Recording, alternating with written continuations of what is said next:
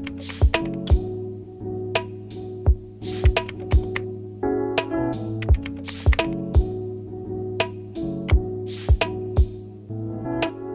how's it going? I'm Pastor Alberto. I want to welcome you to the AB Collective podcast. I want to thank you so much for tuning in. Whether you're watching on YouTube, you're listening on iTunes, or Spotify, thank you so much for watching or listening. We appreciate it. And really quick, we ask you to do us a favor. If you're not following us, be sure to give us a follow and also leave us a comment and a like. We love to hear from you, hear what you think, but it also helps us gain more traction and more visibility. And if the podcast or the video has blessed you in any way, please do us a favor and share it with somebody that could bless them as well.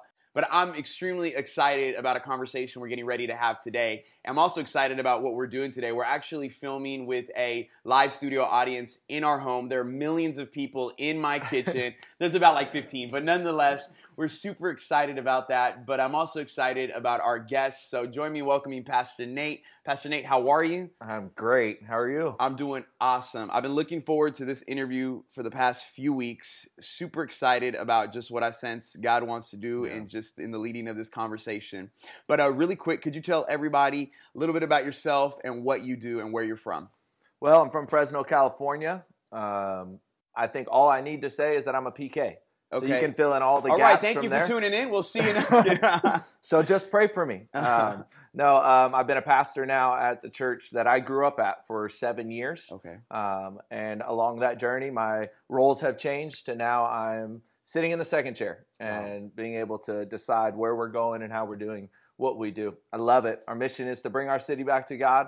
I serve the best pastor that I can. I don't just say that because because he's my father. I say that Right. because he is he's the pastor of our city. Um, I serve alongside pastors that are um, doing amazing work. You just had uh, our youth pastor on a couple episodes ago, and he is killing it. Yeah. I just want to say Alex is killing it. Wow. And so uh, I, I love what we get to do. Wow, that's awesome. I know your guys' at church is doing incredible work. I know you're doing incredible work. I know that you have a great heart for ministry and a great heart for people. I could just see that through social media. It just bleeds through. And it's interesting. I wanted to have this conversation with you because you're leading from the second chair.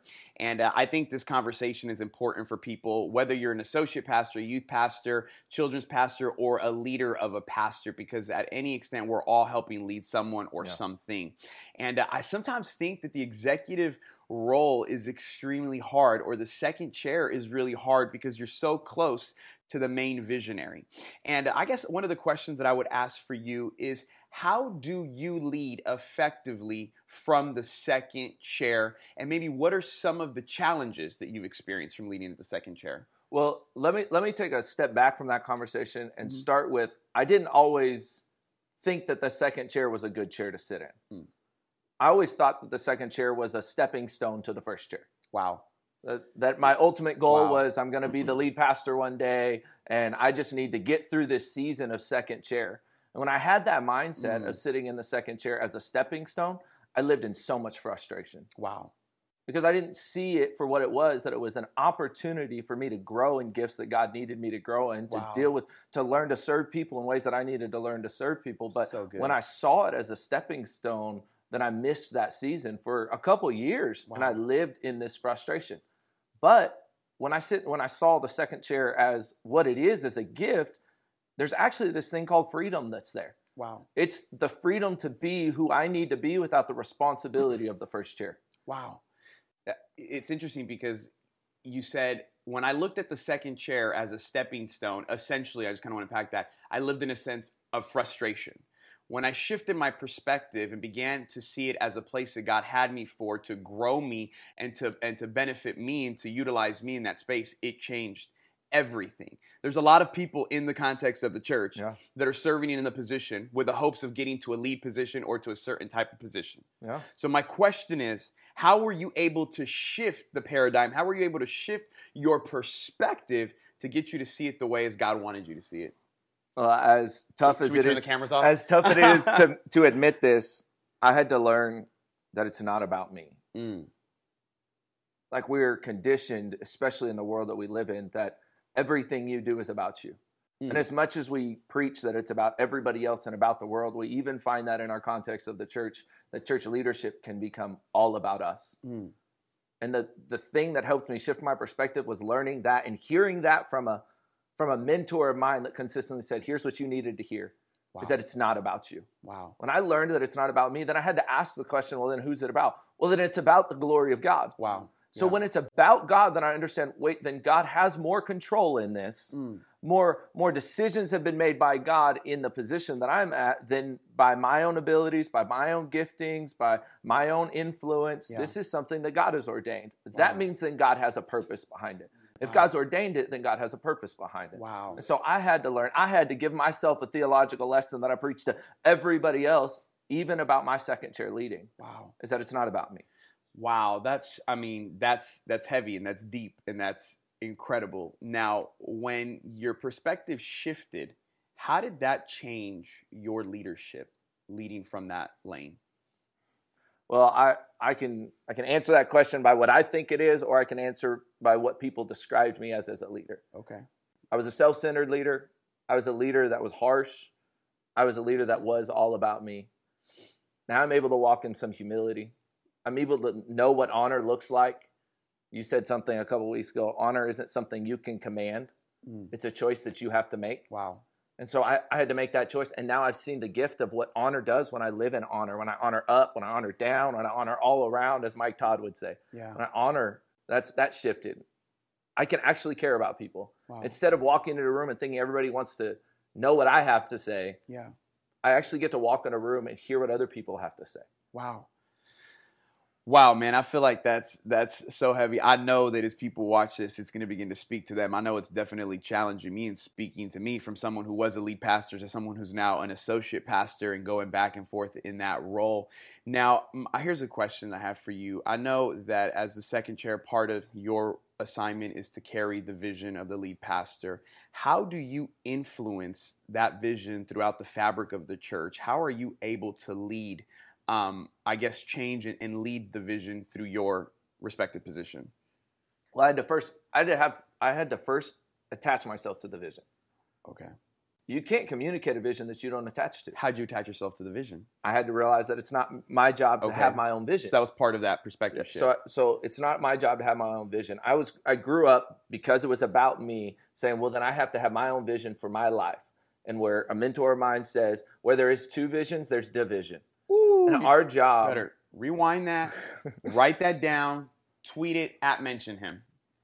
that yeah, that's a mentor of mine that gave that to me. Where there's two visions, there's a division, and we Right. find ourselves trying to find visions for the house of God that God hasn't called us to lead. Mm. And so I had to realize, wait, God's put me in a position to not be the decider of the vision, but be the one that figures out the system of the vision. Wow. And so I attached myself in purpose to the vision and said, now my job is to communicate what God has given to this house. God hasn't given it to me, God's given it to this house. Then I'm responsible to God who I who I communicate that to and how I communicate that to.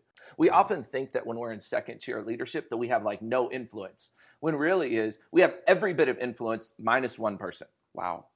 But all we see in our life is what we don't have rather than what we do have. Come and on. God's given us so much to Wow. influence, and all we want to see is where God hasn't taken us yet, rather than where God wants us to be responsible for. Wow. And in shifting that mindset of not just seeing the second chair as a stepping stone and seeing it as, man, this is where God's, I was able to turn around and see, well, I have such a large area of influence, of care. All influence is, is the ability to care for others correctly. And so I had to, I, I was able to turn away from myself, turn away from this focus of this persona that I wanted to be, and look to those around me and say, how can I, and we, we just talked about this, how can I add value to everybody around me? Mm-hmm. Yeah. And I add value to them by giving them vision. God's Wow. given vision over the house. I'm going to communicate it. Habakkuk 2 2. I'm going to make it as plain and Wow. simple so everybody can run with it. No matter what area, no matter what person, no matter what age, my job is to take the vision I've heard and make it as simple and plain so other people can run with it.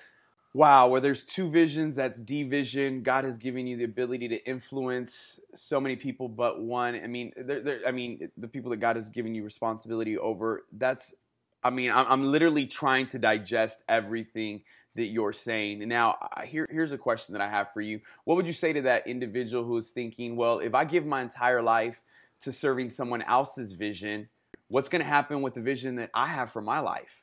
Do I miss out on that? Do I lose that? Um, what happens to it?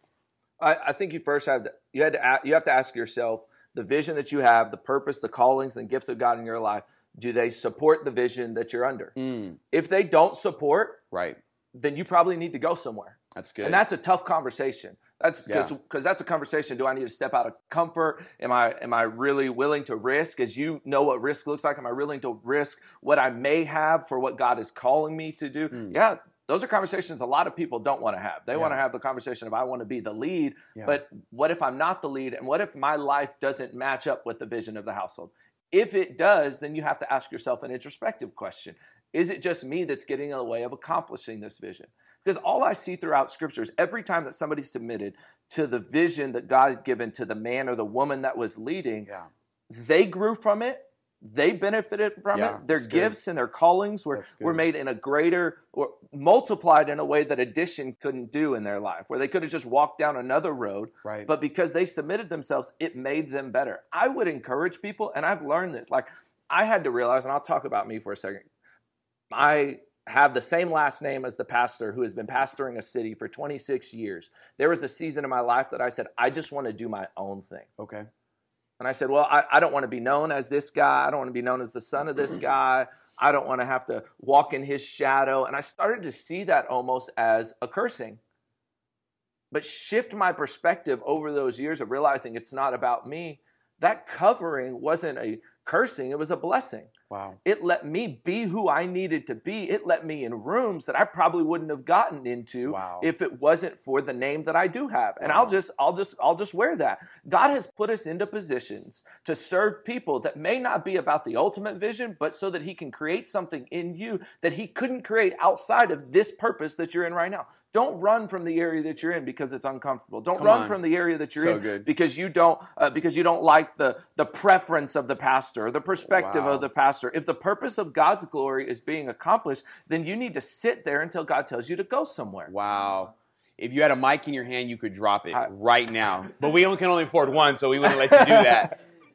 Man, that is incredible. I mean, it's true what you're talking about. I think sometimes as leaders, we're focused on what we don't have rather than what we do have. And we don't realize that when we serve our leaders, we are under a mantle, we are under a covering, we are under a specific grace. And we don't recognize that the favor that we currently have in our lives probably has nothing to do with us and has everything to do with the covering that God has blessed us with. Come and on. if we're true to honor that covering and if we're true to be in alignment with the assignment, God will release heaven Yep. upon our lives. Yep. And I think that a lot of leaders in the second chair or in different chairs that aren't the lead, I think that the uncomfortability that they feel or that they sense is because they're not in alignment with the vision of the house and they're not in alignment with the assignment of the house. And then sometimes we begin to feel maybe I need to go, maybe I need to leave. I'm not valued here. They don't care about me. No, it's not that they don't care about you. It's just that you don't care about the vision of the house because you're too concerned with serving the vision Yeah. of your own house. I mean, what you're speaking is so biblical, but it's almost counterintuitive to like our flesh and how we really lead because a lot of times we make it about ourselves. Mm. Now, with that, you're definitely passionate about this, and I love that. What are you seeing amongst young leaders? What's the current climate amongst young leaders that you're seeing or that you're sensing as it pertains to this topic? I honestly think there's a positive, a hope filled turn that's happening right now. Mm. And, and it came from your language in our conversation earlier. It's something that you breed, it's something that leaders like yourself breed. And it's this idea of honor. We have.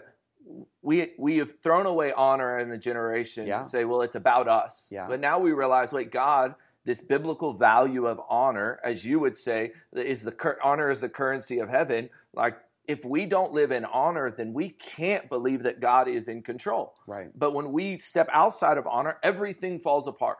I'm seeing a shifting across whether it's social media or the conversations that I have. People are honoring their leaders. Yeah. Even if they're lead pastor, they're honoring and acknowledging that they have a pastor. They're honoring and acknowledging that they're under a spiritual covering. Yeah. If they're in second chair, third chair, you will hear this conversation of healthy leaders. There's honor in their life. They realize they didn't get where they are by themselves. Yeah, there's the favor of God, but there's also man, men and women that have gone before them that have paved the way to allow them to be where they are. I'm only where I am because of the men and women that have paved the way in the life in ge- over generations, not just those that I know, Yeah. over generations since Jesus came to make this way to where we're able to sit here and have a conversation over a podcast.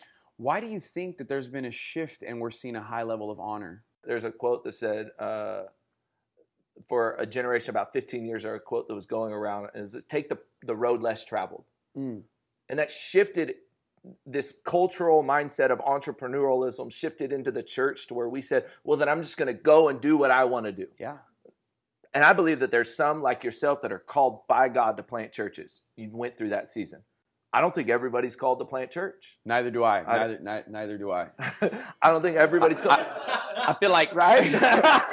don't, don't say that again, man. and we and we've seen people say, "Well, I'm just going to go and do my own thing without a covering." And the Bible is all about But spiritual but that's covering. that's so good. But I also think that there's been a generation that's almost been pushing that. Yeah. in a sense, right? And has been pushing this entrepreneurship as a blanket statement for everybody, but I don't think it's for everybody. I think um, it's for some people, I for but I think that some people are called, like you're saying, to stay in their lane and stay under that covering and continue to to, to serve the vision and honor that. Can I take that and just add to that statement? I don't think just some people are called to stay. I think most people are called to stay, and some people are called to go. I would agree with that 157. percent but because of culture that we live in, everybody's got to do their own thing, Yep. and it really comes down to a prideful bin. And we've got to be honest. Yep. It's I think I can do it better, and so I'm just going to go do it.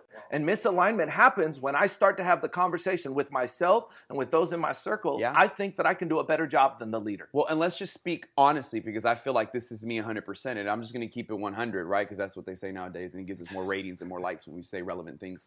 And um, from someone who planted a church and pioneered a church and was a lead pastor and had this thing going on in Hollywood, then to someone who went and served as a campus pastor overseeing campuses under someone Yeah. else's covering, then to someone who is an associate pastor. Let me tell you, I'll be honest, I don't think that insecurity ever knocked at the door of my heart more than being an associate pastor versus being a lead pastor because you're thinking of self image and you're Yeah. thinking of what are people going to think about me because now I'm submitting to someone else's vision and I'm submitting to someone else's uh, uh, leadership versus going out and continuing to do my own thing. And I have found there has been more safety and more blessing and more grace in my life as I have aligned myself with someone else's vision and someone else's covering.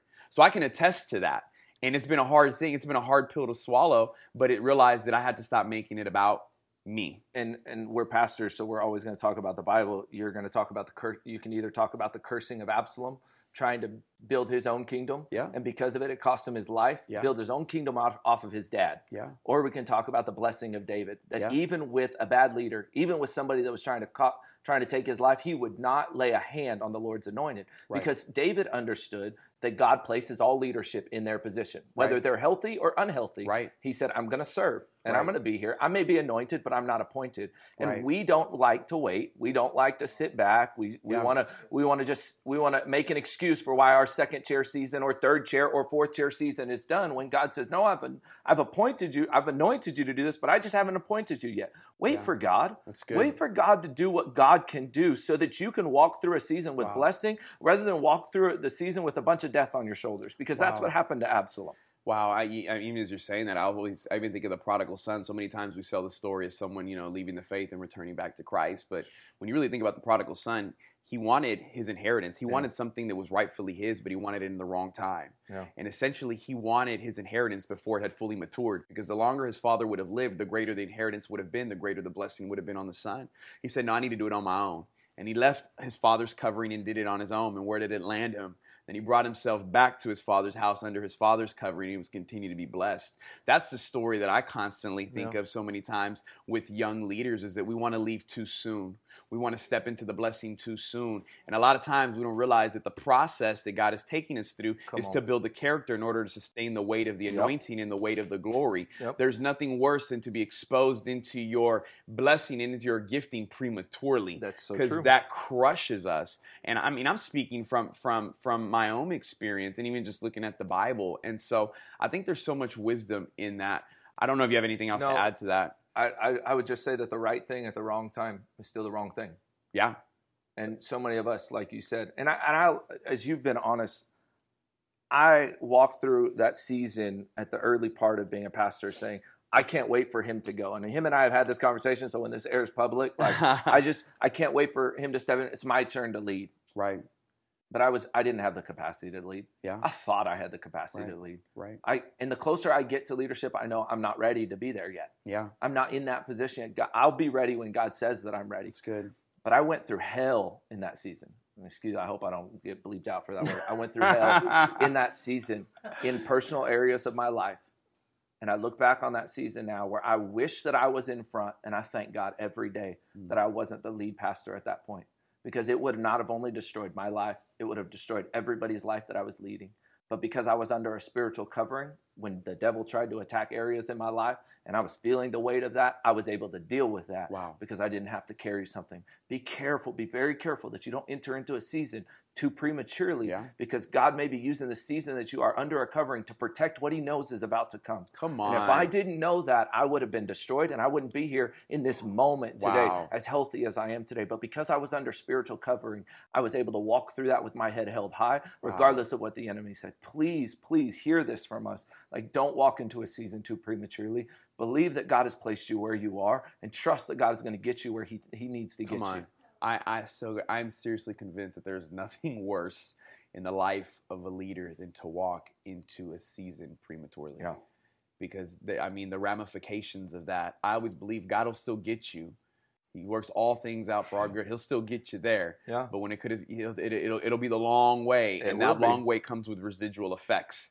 And so I, I agree with that, man. I just I love this conversation, and, and I, I mean you're definitely your sharp leader, and I would even just ask, what do you do to stay sharp? What do you do to stay solid and and and and just um, informed as a leader? Read.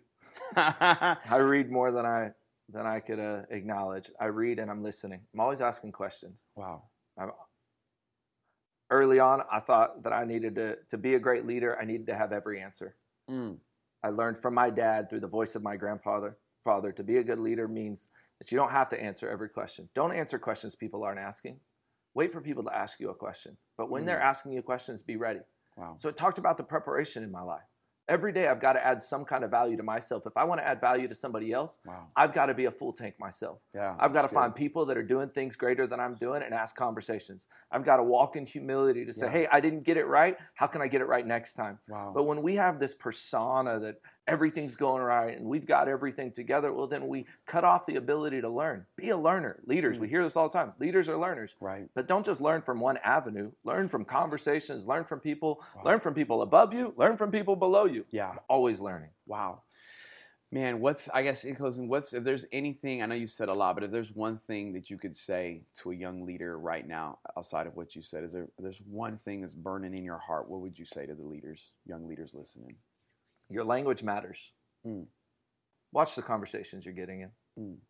Watch the conversations you're having with yourself. The conversation that you have with yourself matters more than the conversation you have with anybody else. Wow. If you start having conversations of doubt of your calling, the devil's going to use that. You start having conversations about how you think you're better than the leader above you or the leader around you, and the devil's going to use that. Watch the language in which you use. Language, the Bible tells us, is the determiner of what's really going inside. When I start to think, or when I have the when I have the guts to say something that's negative about somebody else or even about myself, I really need to go back to who God is and what Mm. God has called me to do because the devil uses our own language Wow. to stop us from being who God has called us to be. Watch your language. Watch the conversations you're willing to sit in. Watch the rooms that you're willing to let other people have conversations around you. Wow. The conversations, the language that you get you become used to becomes the language in which you speak out of. Wow.